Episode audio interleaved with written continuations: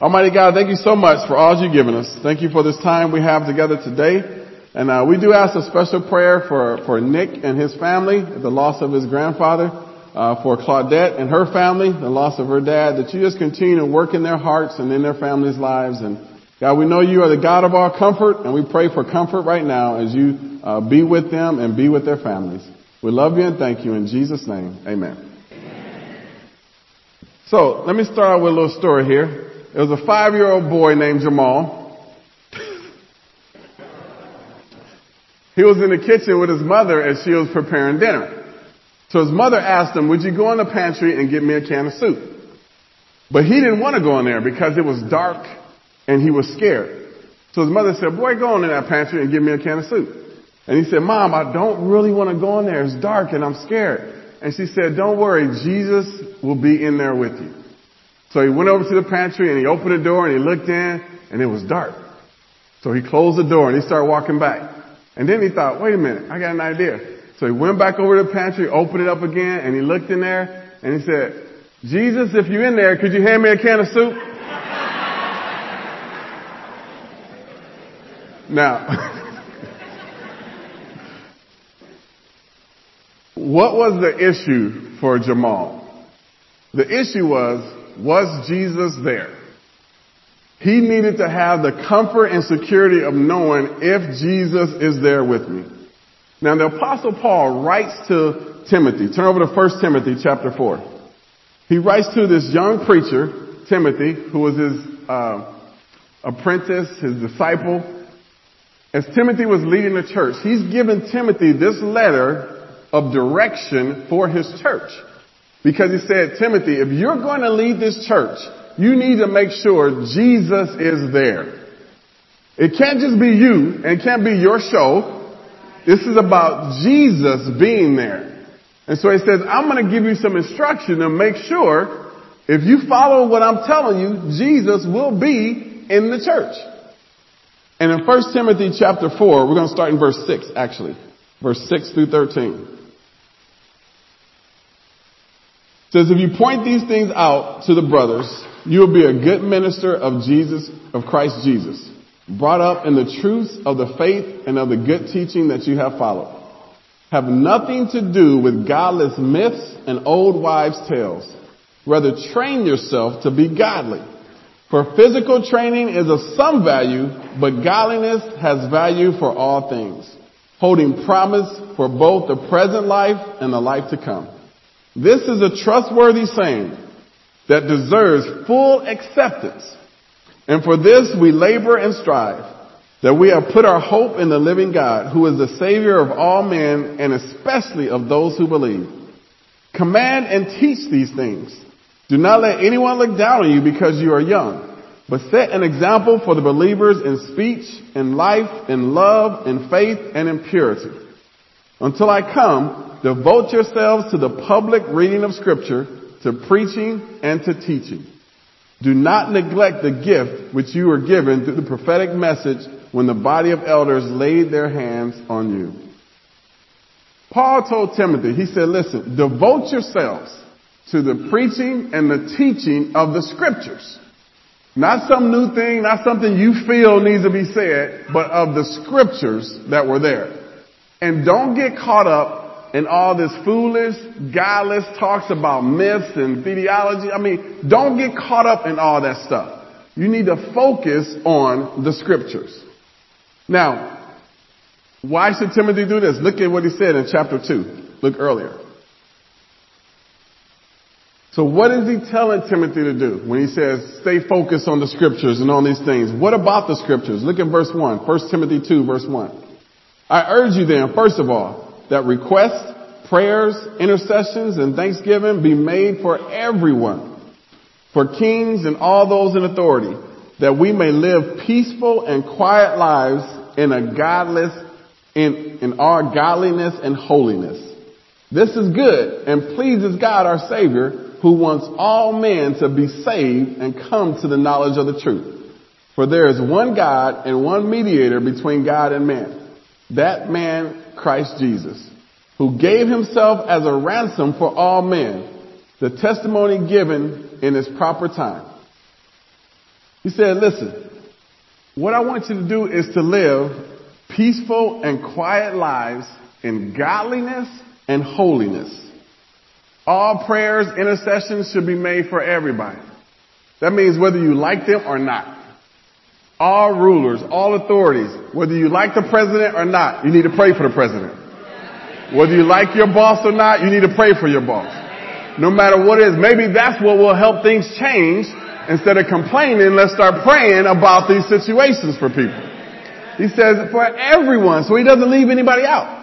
He says we need to put prayer before God. Then he started breaking it down even more in his letter. Paul wrote to him to say, this is how men should behave. This is how women should conduct themselves. This is how the young people should treat the older people. He breaks it down. Why? Because we need to live a godly life full of holiness.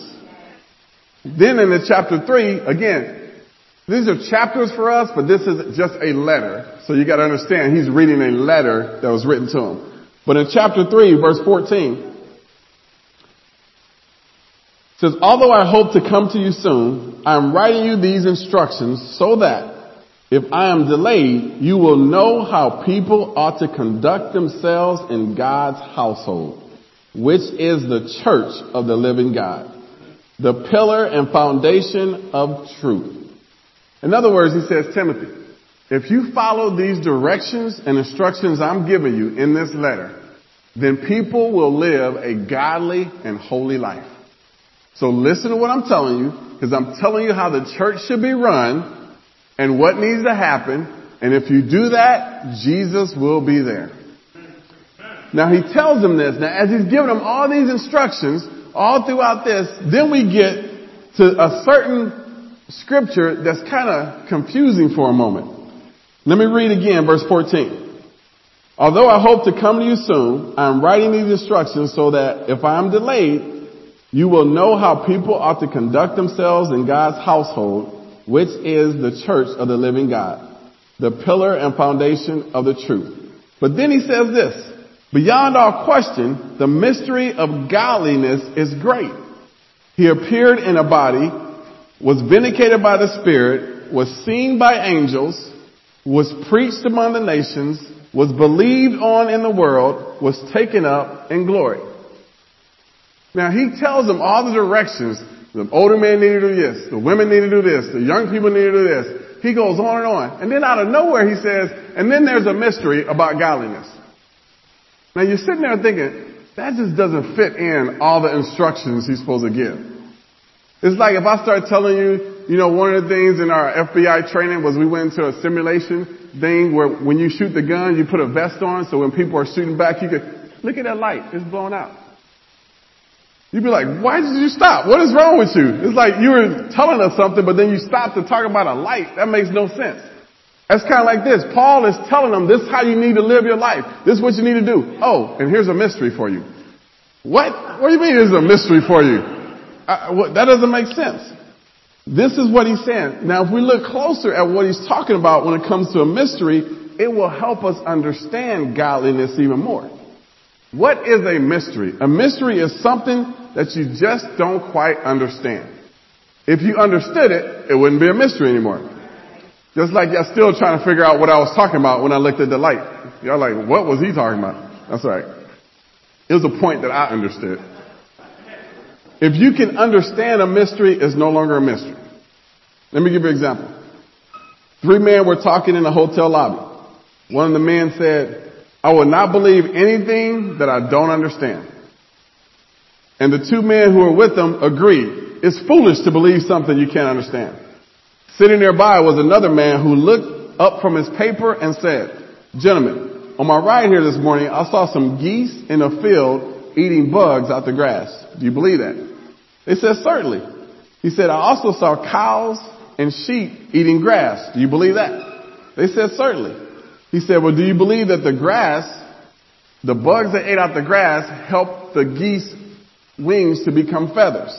And it helped the sheep to have wool. And it helped the cows to have their skin become leather.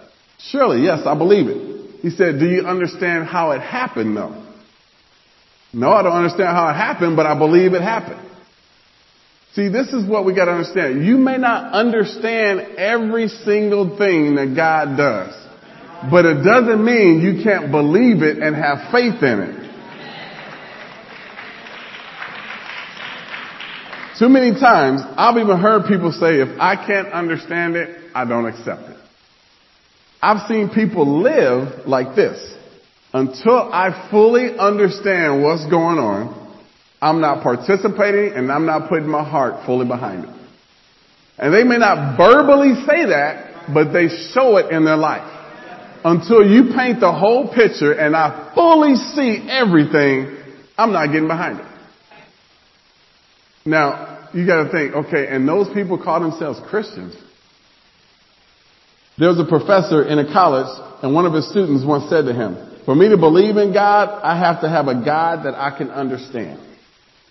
The professor looked at him and smiled and he said, God refuses to be that small. If you think about it, God is too great for us to understand Him. His plans we can't understand because He's not that small. You can't put God in a box. Look at Isaiah chapter 55. Isaiah chapter 55. Verse 8 and 9. Look at what God declares about himself. He says, for my thoughts are not your thoughts. Neither are your ways my ways, declares the Lord. As the heavens are higher than the earth, so are my ways higher than your ways, and my thoughts than your thoughts. You will never fully understand God because there will always be things about God that is a mystery to us. There's always, that, that's where faith comes into play. And you know, one of the things that's most challenging for people who say, I, I just don't have the faith. I just, I just can't have the faith. No, no, no, no. The issue is you want control of God. And you can't control God, so now the easiest thing to say is, I don't have the faith. You can have the faith if you give up the control. I appreciate Merwin's contribution talk. It's about giving everything. It's not just about money, but it's also about do you give your trust to God? Do you give your hope to God? See, there's a lot more than what money, than what, God doesn't just want our money. We ain't got that much anyway, but He doesn't want just our money. He wants you, who you are, your heart, your life, your time. When you say everything, what's He talking about? He's talking about He wants your time also. Well, I give Him my time. Yeah, but do you give them the best of your time? I most certainly do. Okay. Are you at church on time? You got me there, preacher. You got me there, preacher. Look back in 1 Timothy chapter 3. 1 Timothy 3. Let me, let me go back and explain this because I don't want to lose you here on this one. 1 Timothy 3, 16. Beyond all question, the mystery of godliness is great. So what is this mystery? Paul is saying Jesus is our mystery. Jesus is a mystery because one, he was God in the flesh. Do we understand that? Absolutely not. I don't. Maybe you do. I don't understand how that happened, but it doesn't mean it didn't happen just because I didn't don't understand it. There's a lot of things I don't understand, but that doesn't mean it's not true.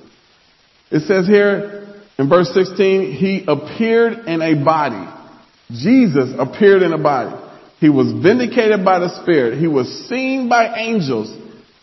He was preached among the nations. He was believed on in the world. He was taken up to glory. What is he saying? Jesus is a mystery because Jesus was God. He was with God in heaven. Even the angels saw him. But he came down on earth in the flesh. He died and was buried, but he went back up, resurrected into heaven again. This is the mystery of Jesus. Now, in my mind, I'm thinking, well, the real mystery is how did he not ever sin? Ever. But that's not a mystery to Paul because God doesn't sin. So if you understand he was God, then that mystery is over. Of course he didn't sin. because he was God. It's like, man, you look at this, you think Jesus is the mystery that he's talking about. Look in 2 Timothy chapter 3. This is all still my intro. Stay with me here. 2 Timothy 3 verse 16. Paul tells us this. All scripture is God breathed and is useful for teaching, rebuking, correcting, and training in righteousness so that the man of God may be thoroughly equipped for every good work. The Bible is not just a collection of books written by clever men. It's not just a library of thoughts. The Bible is an attempt to help us mold our lives, shape our lives so we can become godly, so Jesus can be present. If we are not living the way the Bible says, Jesus is not present. If the church is not being the way God says the church should be, Jesus is not present. Now the thing is, we can't point the finger, uh huh, the church isn't this, church is that. Understand this, what is the church? We are. So for the church to not be what it needs to be means the people aren't being what they need to be. See, we real quick to point the finger at some organization or something else going on. No, no, no. It comes right back at us. It's not about what the church is, it's about us. So how do we get right? We follow what the Bible is saying here. Well, what if I don't like that part of the Bible? What if I understand that part of the Bible? What if I don't want to accept that part of the Bible? You don't have to. But the Bible's not a buffet. You can't pick and choose. You can't say, I like this part. All the blessings, floodgates open up and you get a hundred times as much. I love that part. But then there's some parts I'm not really excited about. You don't have to agree with it all, but you still have to obey it all. And see, that's the real issue. It's not a fast food restaurant where you have it the way you like it. The reason Paul tells us Jesus is a mystery of godliness is because Jesus is the final authority. Like it or not, he's the authority.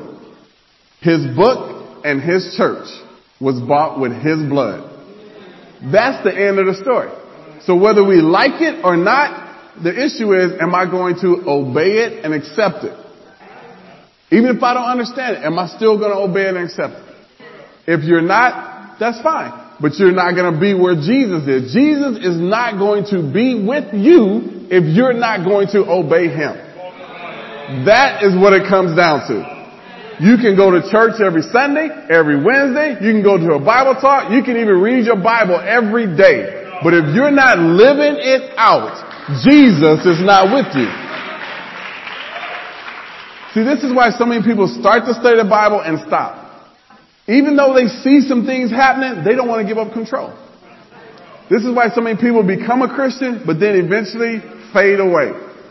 Because things are so going good and they get what they want, but then when it comes down to really living it out consistently, uh, I'm not sure about that one. So you know what? I don't want this anymore. Jesus is never going to make you follow him. It's always going to be your choice. But the choice comes down to, am I willing to obey what the Bible says? See, there's no man or woman who has ever lived who has the right to alter or change one verse in this Bible.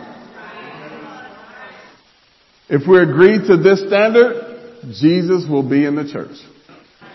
See, if I just preached on just feel good all the time and just how lovey-dovey everything is, Jesus wouldn't be in this church. Because Jesus dealt with sin. You cannot read how Jesus dealt with sin and then not do it. That's impossible. Now, should we be encouraged and happy? Yeah, we need to be able to come to church and enjoy it and to sing and be happy. Yeah, we need to walk away feeling good, but sometimes we need to walk away being challenged you need to walk away feeling a little kick in the mm. We need to feel some things sometimes. But too often, guys, a lot of times we have so much sympathy that we become empathetic for everybody and we tolerate sin. This is what he talks about in Revelation. Hey, you had a heart for him, you had him first, but then your problem is you tolerate wickedness. You tolerate the Jezebels in the church. He wasn't talking about outside the church. He's talking about you tolerated them in the church. We all know there's some situations that exist that need to be dealt with. But too many people are waiting for the preacher to deal with it. You got two on 457. That's not going to happen, guys. What is the problem? This is our church. Everybody needs to be the brother's keeper, the sister's keeper. We all need to help each other. Amen? But too often Christians, even churches, fall into the trap of saying, I know that's what the Bible says, but, and that's where the problem starts. A denominational preacher once said, I know what the Bible says, but we become more cultured than the church in Jesus' day. We've advanced to the point where we can make improvements on what the church was like back then. That's a problem. That's a dangerous problem. You know what that preacher's saying to the church? They're saying, we took a vote and we made a few changes to make things more comfortable. You ever notice that? There's certain people that want to like have a vote on things and let's all come together and let's all decide together. And I guarantee you, 99% of those decisions are the most comfortable decisions. They're not the most radical, what God wants to happen. When everybody gets to vote in on things, sometimes like, well, this is going to help us all feel more comfortable. Guys, it's not about our comfort. Jesus wasn't thinking about his comfort when he was being nailed to the cross. But too many times we think about our comfort. One Saturday, the custodian was disturbed to see a visitor enter through the doors and approached him. The stranger wanted to know if he could look at an organ which he had heard so much about. The custodian wasn't sure he wanted a stranger to get so close to their celebrated instrument, but he conceded as long as this man did not touch it. The visitor went over to the organ and lovingly took, looked at his beauty. And then he pleaded with the man to allow him just to play a short while. Annoyed, the custodian almost turned down his request. But something in the man's eyes and manner changed his heart and allowed this man to play. But only if he returned all the stops to the position when he finished. The stranger seated himself on the organ and began to play. Softly at first, and then building to a powerful crescendo. The custodian was startled to hear such beautiful music coming from the pipes. And for a time, he lost himself in the flow of his emotions. All too soon, the organist was finished, putting the stops back again, and was walking down the aisle to leave. Wait, cried the custodian. That was the most beautiful music I've ever heard. What's your name? The stranger turned and smiled. My name is Felix Mendoza one of the greatest composers of that day. Commenting later to a friend, the custodian said, just think, I almost kept the master from playing his music in my cathedral. Sometimes we don't allow the master to play in his own home.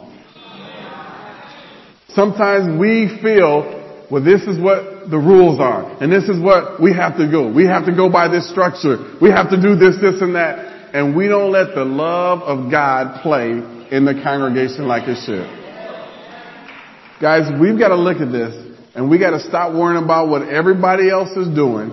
We got to take that big long tree out of our eyes while we're trying to get the little speck out of somebody else's eye. It's time for us to make sure we're, we're where we need to be.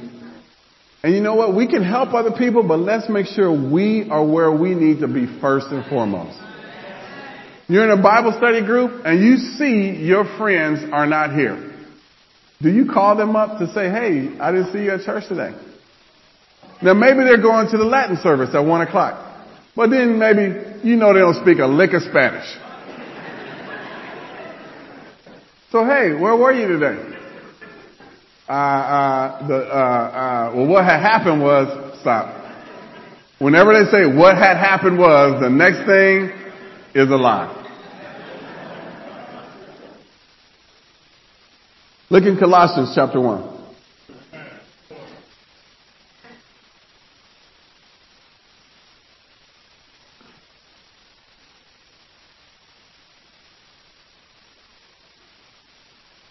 We can obtain godliness only because Jesus is the mystery of godliness.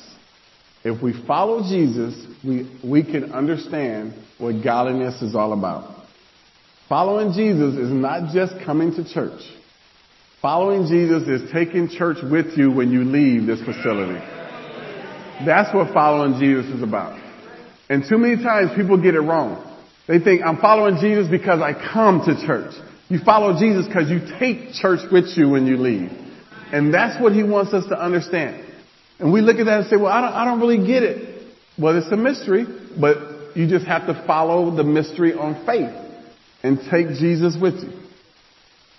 We could obey everything in 1 Timothy, the New Testament, Sunday service, whatever. But if Jesus is not in your life, then you will never be godly in the eyes of the Father. See, God let His Son down a cross so we can live. And all God is asking is, I want you to now replace my son that died for you. So when I look down, I want to look down and see my son, my daughter in you. So when you walk out of here and leave, I want to see Jesus walking out of here and leave. This is all he's asking. And just like Merwin said, he's always watching. He's not just watching about how much you tithe on Sunday. He's watching about what you say to somebody on the bus, on the bus stop, what you say when you get home, how you act driving down the street when everybody honking at you, giving you the bird. He's watching what do you do in return to these situations. What do you do when you get to work and they all having little chats about something that's very inappropriate? He's watching you. What are you watching when nobody else is home but you and you're on the television or on your phone and it's 11:30 at night? What are you scanning? What are you surfing on the web? He's watching you to see how are you outside of church. Cause it's pretty easy to act like a Christian in church. All you gotta do is sit there and say, amen. Yeah, brother. Preach on. Ridiculous. That's pretty easy to do it here. But once you step out those doors and Satan is outside that door crouching, waiting for you to come out, gotcha! What you gonna do then? My ride ain't here yet. My Access-A-Ride ain't here. I ain't taking this thing no more.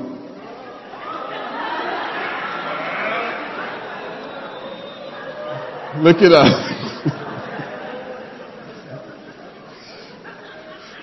I start sweating all of a sudden. I don't know what happened there.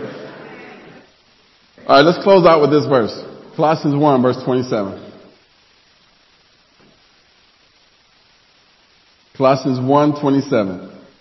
To them God has chosen to make known among the Gentiles the glorious riches of this mystery, which is Christ in you, the hope of glory. What is the mystery Paul's talking about to Timothy? He says, you want to lead this church? Make sure Jesus is there. How can Timothy make sure Jesus is there? Is if Timothy is preaching to everybody about having Christ live in them. If Christ is in every member, then Christ is in every church.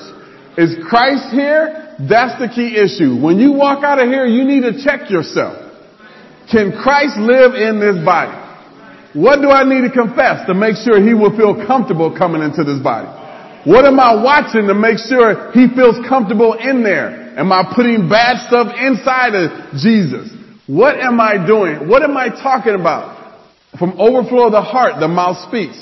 How do I talk to people? What is my demeanor? Is Christ living in you? That is the mystery you need to solve. If you're studying the Bible right now, Christ is not living in you until you make Jesus Lord. So I'm going to answer that question for you right now. That mystery solved. No, he's not in you yet until you get baptized as a disciple of Jesus. That's the first mystery done. Second mystery, just because you baptized does not mean he's still living in you. So let's make sure we understand that because we can say, yeah, I hope all y'all get baptized. I'm good. Are you good? Because you know what's going on inside of your heart and your life and inside your home. The mystery is Christ living in you. I'm not sure. Best thing to do is to get with somebody and talk it out. look over these scriptures, look over the word, pray together, and just see, is Christ living in you? If you're not sure and you're married, ask your spouse. Guarantee you they'll help you see something. You're not married, ask your kids. Guarantee your kids will tell you the truth. You know what the problem is? Some of us don't want to ask. Cause we know the answer. Oh, and then some of us is like, well, you know, there's a few things I gotta work on. I'm working through some things. Jesus didn't work through the cross. He went to the cross. It says he resolutely set out. That means he was determined to set out and make it happen. So the issue is, I'm gonna close this out here in a word of prayer. But when we're done, you need to ask yourself, is Christ living in you? Not, am I baptized? I, I didn't say that. Is Christ living in you? Because there can be some baptized people that don't have Christ dwelling in them. That's important to see. You say, are you sure about that? You can read the book of Acts.